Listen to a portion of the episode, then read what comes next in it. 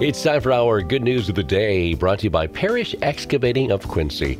Well, recently, the Early Bird Exchange Club of Coldwater received a resolution from the National Exchange Club expressing thanks and appreciation for all the contributions of service made in the true spirit of exchange toward the betterment of their community during the past 35 years. Resolution signed by Leaf Wellhaven, the 2023 2024 National President, and Tracy Edwards, Chief Executive Officer of Exchange. The Early Birders each year do programs of service and Americanism, community service, youth programs, and the prevention of child abuse. At this year's convention, the Michigan District of Exchange gave the local club an award for all they do as a small and mighty club. Congratulations to the Early Bird Exchange Club. And that's our good news of the day, brought to you by the guys and gals at Parrish Excavating of Quincy.